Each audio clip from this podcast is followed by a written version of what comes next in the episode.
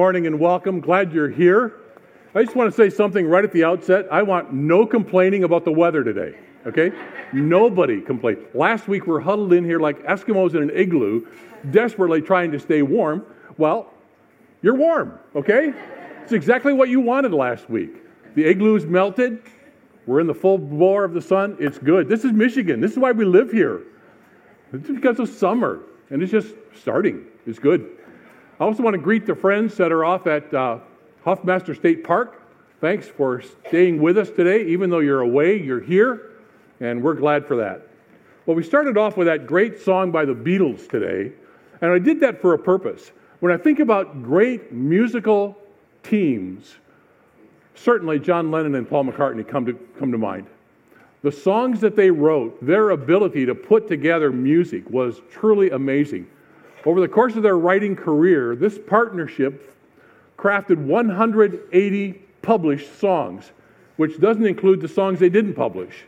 Of that 180 songs, 20 of them skyrocketed to the top of Billboard 100 hot, hot songs. Stuff like Eleanor Rigby, Yesterday, and Come Together. It also gives you a picture of when I grew up, because that's the stuff I grew up with. And the delight is that some of that stuff is still being sung and played today because it's just good music coming out of a great partnership. But there are other kind of partnerships as well, other partnerships to keep in mind. I think about partnerships in business. So you've got Steve Wozniak and Stephen Jobs. They forged this amazing company called Apple. What a great partnership that that, that resulted in. You got, I don't know, Ben Cohen and Jerry Greenfield. You familiar with those guys? Ben and Jerry's ice cream? That's a good partnership. That's one that we can all use today. There's some great business partnerships, but one really close to home that we ought to recognize as well is Rich DeVos and Jay Van Andel. 1959, these two buddies from high school days came together in a basement and started this little company that today has grown into a multinational business, a partnership that has changed the lives of so many people, including a lot of us right here in West Michigan. So you got partnerships in music, you got partnerships in business, you've got partnerships in food. Let's get serious now. This is, this is important. When you start talking about food, my attention is fully focused. So think about partnerships like, I don't know, peanut butter and jelly. What a great partnership. Where would we be without peanut butter and jelly or, or mac and cheese, right? And then everyone's family favorite, liver and onions. Oh, yeah. All right. I got a couple of stalwarts here. I did a poll. How, how many of you are fans of liver and onions? Ah, not bad, not bad. The rest of you just haven't grown up yet and found your adult taste. It's good stuff, good stuff. There's one more partnership that I have to call attention to. This one started 47 years ago when two young kids on the north side of Holland got married Bob and Betty Joe. We haven't changed a bit.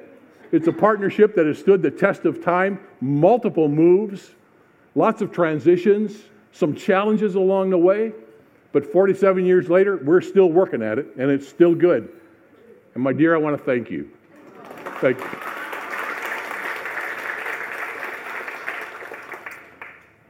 We're in a series called Find and Follow.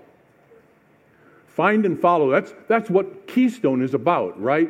It's our, it's our statement of purpose. We want to help people find and follow Jesus. And as we look at our passage today, this, this teaching from Scripture, we're going to find out that finding and following Jesus puts us into this amazing partnership with Him. That's why we talk about partnerships, because we have access to the biggest and best partnership ever. We want people to find a new relationship with Jesus that, that takes them into a pathway of ever deepened relationship. So, wherever you are in your journey to find and follow Jesus, we're glad you're here today. And I hope that something I say to you will help you take your next step as you find and follow Jesus. When Jesus lived on this earth, he called together 12 guys, 12 men that were eventually called his disciples. And he invited them to walk with him and to live with him, to be with him almost nonstop for the next three years.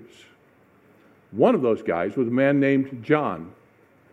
After Jesus died and was raised and then ascended into heaven, John decided he needed to write an account of the life and ministry of Jesus.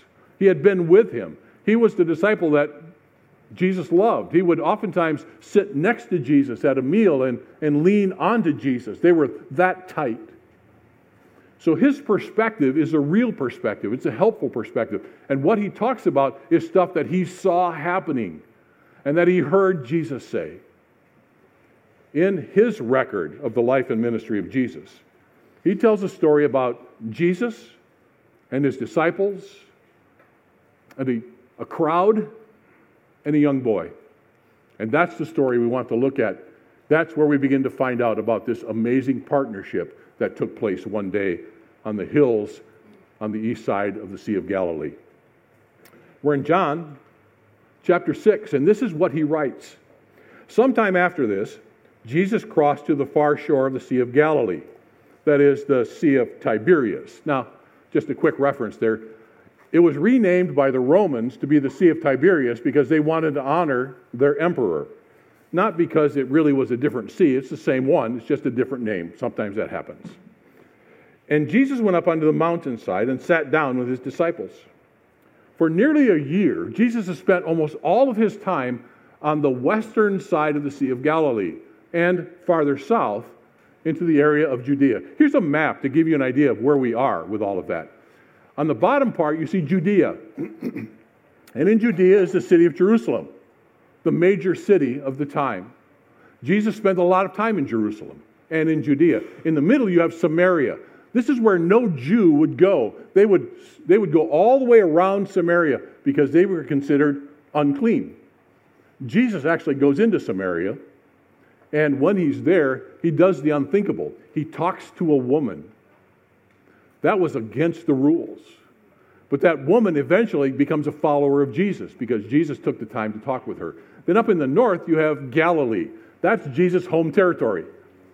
His, his family would have come from that region. He spent a lot of time up there. Much of his first year of ministry is spent in, in that region. And that's where we are contrasting now where Jesus goes. Now he and his disciples go to the other side of the Sea of Galilee. And you can see on the map, there's that arrow up in the top. That's the Sea of Galilee. They've been on the west side. Now they're going to go around the top and they're going to go to the east side. It's an area that we today would call the Golan Heights. Maybe you've heard of that in the news. That's where they're going to be going. And this picture shows the contrast between the western shore and the eastern shore. On the western shore, it's lush and green. It's a great place to live. The eastern side, where they're headed off to, is pretty barren and desolate. It's hilly. It's a great place if you want to graze your sheep or your goats, but it's probably not a place where very many people are going to find it comfortable to live. Jesus and his disciples cross over the Sea of Galilee. They go to the hills. And I think that Jesus wants some time with his disciples.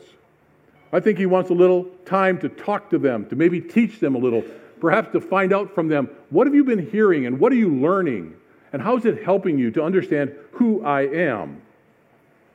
But it was not to be. John continues. A great crowd of people followed him because they saw the miraculous signs he had performed on the sick. Before this event takes place, before John writes about it, he writes about two other things that happened. Two miraculous healings that Jesus performed as a part of his ministry.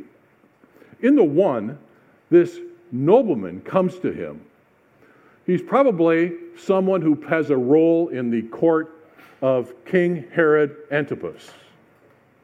He's not a follower of Jesus, but he knows this Jesus has done some miracles, and he has a need. So he comes to Jesus and he says, My son is sick. In fact, my son is going to die. And they've done everything they can for him, and he's not getting better. Would you please come with me to my house and heal my son. Jesus doesn't go with him. But he does say this He says, Your son will live. Now, most would assume that for Jesus to heal someone from an illness, they had to be present.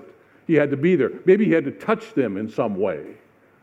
But Jesus simply says, Your son will live. And he sends the man back to his house. And when he gets home, he finds out that exactly the moment Jesus was saying, Your son will live, is the moment his son recovered from his illness. And the people around are going, Whoa, that's amazing. He could heal someone without even being there. There's also the time that John talks about when Jesus is down in Jerusalem. And in Jerusalem, there was this place called the Pool of Bethesda. And, and Jesus goes there one day and he sees this fellow uh, who is unable to walk. He's an invalid. And he said to him, What do you want me to do for you? And he said, You know, Lord, when, when the waters are troubled, when the waters are stirred up, I try to be the first one in because the tradition is that there would be healing for that first person into the water that day. But he said, I'm never the first one in. And for 38 years, I've been unable to walk, and I just lay here begging a few coins and waiting for the waters to trouble so that I can get into the water and maybe be healed. And Jesus looked at him and said, Get up, take up your mat, and go home.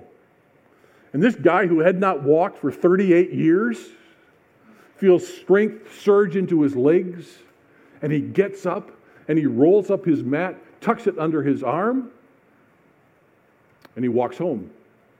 And the people who saw him there year after year after year, unable to walk, are amazed. What has this done? It has created a whole bunch of fans for Jesus. They are so caught up with all the miracles that he can do. They're so fascinated by what he's able to do that, that they just want to be around. They want to be there so that the next time somebody is given sight, they can say, I was there, I saw it happen. The next time somebody is given the ability to walk after having been unable to walk, they want to say, I saw it. I saw it. I was there. They don't want to miss anything. They are fans of Jesus. And so when they find out that Jesus is going to the other side of the Sea of Galilee, they decide to hike around the north shore and they're going to go there because they don't want to miss anything that he does. They're not followers. They don't want to hear his message. They're not interested in what he has to say, but they are totally captivated by what he can do. And John continues. When Jesus looked up and saw the great crowd coming toward him, he said to Philip, Where should we buy bread for these to eat? And we listen to that and we think, well, that's really not a very, very nice question to ask poor Philip. I mean, hey, Philip, look at all these people coming. Did you bring the refreshments? If not, what are you going to do about it, Philip? Now, he may have asked Philip because Philip came from a nearby town, Bethsaida. And he may have thought, well, maybe Philip knows the baker in town, he can go get some bread. But, but that's not really why Jesus was asking him. Philip feels a little caught right now. It'd be like your daughter coming home from soccer practice saying, Hey, mom, I'm home. Oh, by the way, I brought the whole team with me. What do you have for us to eat? And you go, Yeah. And Philip's going, ah, what am I supposed to do? And then John lets us in on a little secret. He asked this only to test him. For he already had in mind what he was going to do. Jesus wasn't caught by surprise when this crowd came up. And he wasn't standing there going, Oh my goodness, what are we going to do with all these people? How are we ever going to feed them? I don't know what to do. He knew exactly what they needed, and he knew exactly what he was going to do. So, why did he ask Philip that question? Because I think he wanted Philip to think about all that he had heard and all that he had seen and said, Philip, are you going to be a fan or are you going to be a follower? Are you caught up with what I do or do you begin to understand a little bit of who I am? And you're going to be a follower now, not just a fan. But poor Philip is panicked. And his calculator mind is beginning to work. And he's starting to look at the crowd and see them coming along the shore. And he's going, let's see if we got one, two, three, four, how many hundreds of people? And I've got, how much are we going to have to have to give everyone at least a bite? See if I got a loaf, I could cut it into this many pieces, we could feed it to this many people. And he's just calculating all he can for everyone to have just at least a bite of food. And then, having calculated, he says to Jesus, Eight months of wages would not buy enough bread for each one to have a bite. The average wage in Jesus' day was one denarius for a day's work. And most of that denarius would be spent on food, staying alive. As Philip does his calculations, he begins to realize that even if I had eight months of wages, I couldn't buy enough food for everyone to have just a bite, not a meal, not a sandwich, just a bite. And he's discouraged. Much to his relief, however, a friend steps up with a solution. And John tells us another of his disciples, Andrew, Simon Peter's brother, spoke up. Uh, here's a boy with five small barley loaves and two small fish. Yeah, but how far will they go among so many? So while Philip is calculating and trying to figure out what's it going to take to feed this crowd, Andrew is doing a little crowd surfing. He's walking around trying to find people with picnic baskets to find out is there any food that we could use to share? And he finds one. Finds a boy, probably 12 years old. And he has with him his lunch five small barley loaves. I don't want you thinking loaves like you get at Forest Hill Foods. We're talking dinner rolls, five little dinner rolls. And he's got two fish. And we're not talking Chinook salmon either. We're talking things more like somewhere between a sardine and a perch, dried, maybe pickled. And he brings this little kid forward. And he said, You know, I found this out there, but really, Jesus, what good is it? It's not enough.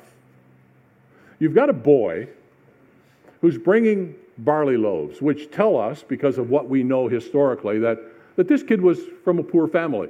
Barley was the food of the poor. If you had more money, you would eat wheat, but the poor people ate barley. And he's got these tiny little fish. And, and Andrew's a realist and says, we got, we got thousands of people here. This isn't going to go very far. And I can only imagine what it was like for that little boy to stand in front of Jesus that day. And, and to stand there with his lunch, which seems so inadequate for the moment. And he is so insignificant, a 12 year old boy. And Jesus looked at him, and I can almost imagine Jesus saying, Son, do you trust me? Do you trust me that what you have and what I bring can be pretty amazing. Would you trust me with your lunch? And the little kid is going, you know, if I did, I don't have anything. But he surrenders his lunch. And when he does, he enters into a partnership with Jesus that becomes truly amazing. Jesus said, Have the people sit down. Now, there was plenty of grass in that place, and the men sat down, about 5,000 of them. Jesus then took the loaves, gave thanks, and distributed to those who were seated as much as they wanted. And he did the same with the fish. So, how many people are there? Well, there's 5,000 men. But there would also have been women and children. And so we can estimate that there would have been at least 10,000 people and maybe upwards of 15 to even 20,000 people. And they're all sitting down on the hillside. And Jesus stands there with five little dinner rolls and two little fish. And he starts to break the dinner rolls and says, Thank you, Father, for this food. And they pass it out, and they pass it out, and they pass it out, and they pass it out and everybody gets as much as they want. Not just a bite like Philip was talking about, they get as much as they want. And the same happens with the fish, it just keeps multiplying. And everyone eats their fill. They're not going away saying, Well, that was a tasty little morsel. They're going away saying, Whoa, I am loaded. I could not eat another bite. That was really good. Jesus takes this little offering of an insignificant little boy and multiplies it to feed thousands of people because they were in partnership together. John continues, when they had all had enough to eat, he said to his disciples, Gather the pieces that are left over, let nothing be wasted. So they gathered them and filled twelve baskets with the pieces of the five barley loaves left over by those who had eaten. Now, to be sure, Jesus didn't need this boy's lunch to feed the crowd. If he had wanted to, he could have had everyone sit down and then suddenly appear in front of each individual person a lamb shish kebab with a bowl of rice and Hudsonville ice cream for dessert. He could have done that. But he chose not to. In fact, he chose to invite a young boy into partnership with him so that he could take his resources and multiply them for his own glory. Which brings us to our big idea for today. A follower of Jesus lives in dynamic partnership with him. You and I, as a follower of Jesus, are in dynamic partnership with him. Jesus isn't looking for more fans. Jesus is looking for more followers. The people who came to Jesus that day mostly were fans, and Jesus tried to penetrate a bit and, and say to a guy like Philip, are, are you my follower? Because when you become my follower, everything is different. As you begin to grow in walking with me and knowing who I am and trusting me and, and understanding me, you also enter into partnership with me. And when you enter into a partnership with me, everything is different from that point on. Like the boy in our story, we bring our resources to him, which for the most part are inadequate and insufficient for the circumstances that you and I face. But we bring them to him and we walk into partnership with him and that little bit of resource and he takes it and expands it and multiplies it and uses it in ways that are amazing to us. So, what do you do when you face a challenging situation? Maybe you're like Philip. Philip ran the numbers, he did the calculations. He sat there and tried to figure out what's it going to take to get this done, and then realized it's no use. I can't do it.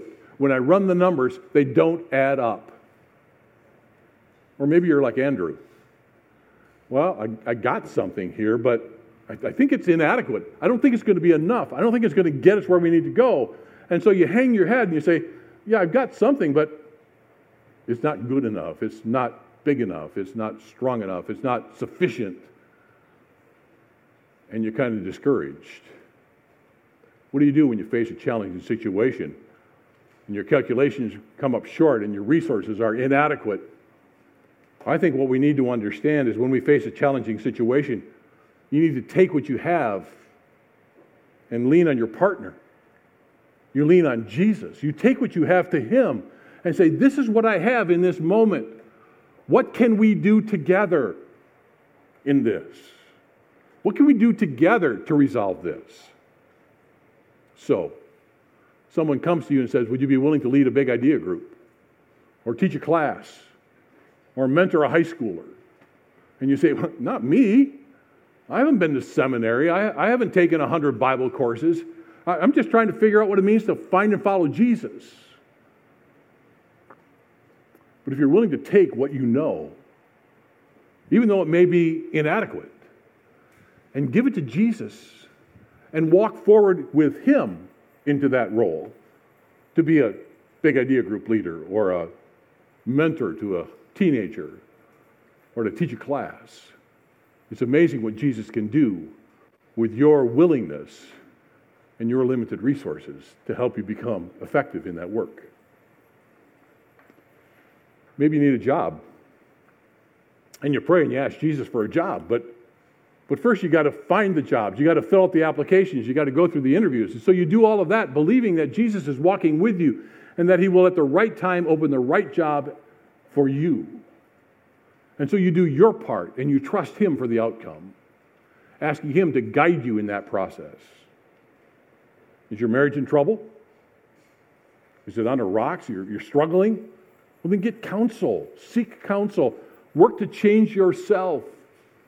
But then also trust Jesus to help change your relationship, to draw you closer together through Him. And so you do your part, and He does His part. And many marriages have been saved and made better because of it. Maybe you got a child that's kind of run off the rails. What do you do? Well, obviously, you encourage him and you challenge her and you provide discipline as appropriate. But you also pray and ask God to soften that child's heart so that he or she will have a heart for Jesus and a heart to be obedient and to walk faithfully. And so you bring what you can bring, and Jesus brings who he is. And you enter into a partnership on behalf of that child. Facing a health crisis? By all means, seek medical help and understanding and interaction. But also remember that your partner will never leave you or forsake you, that he walks through this journey with you, that he's there to give you hope and help and strength and comfort,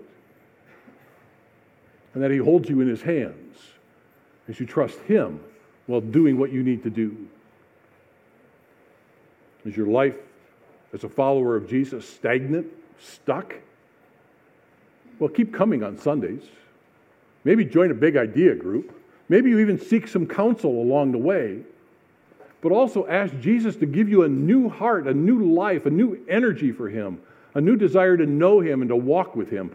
And you bring what you have and what you can do, and He brings who He is into a partnership that is life changing. A follower of Jesus lives in dynamic partnership with Him. And like I could have imagined Jesus saying to the little boy, he says to you and me, Do you trust me? Do you trust me?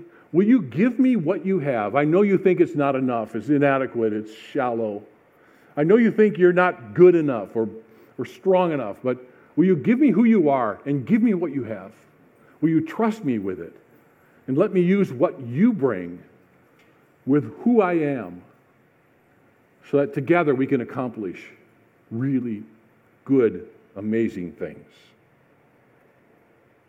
That's the invitation we have today. Whatever the circumstance, that as a follower of Jesus, you and I are involved in a dynamic partnership with Him. And He simply says, Bring me what you have, bring me who you are, and partners together, we will do what only we can do together. Would you stand, please, as we close in prayer?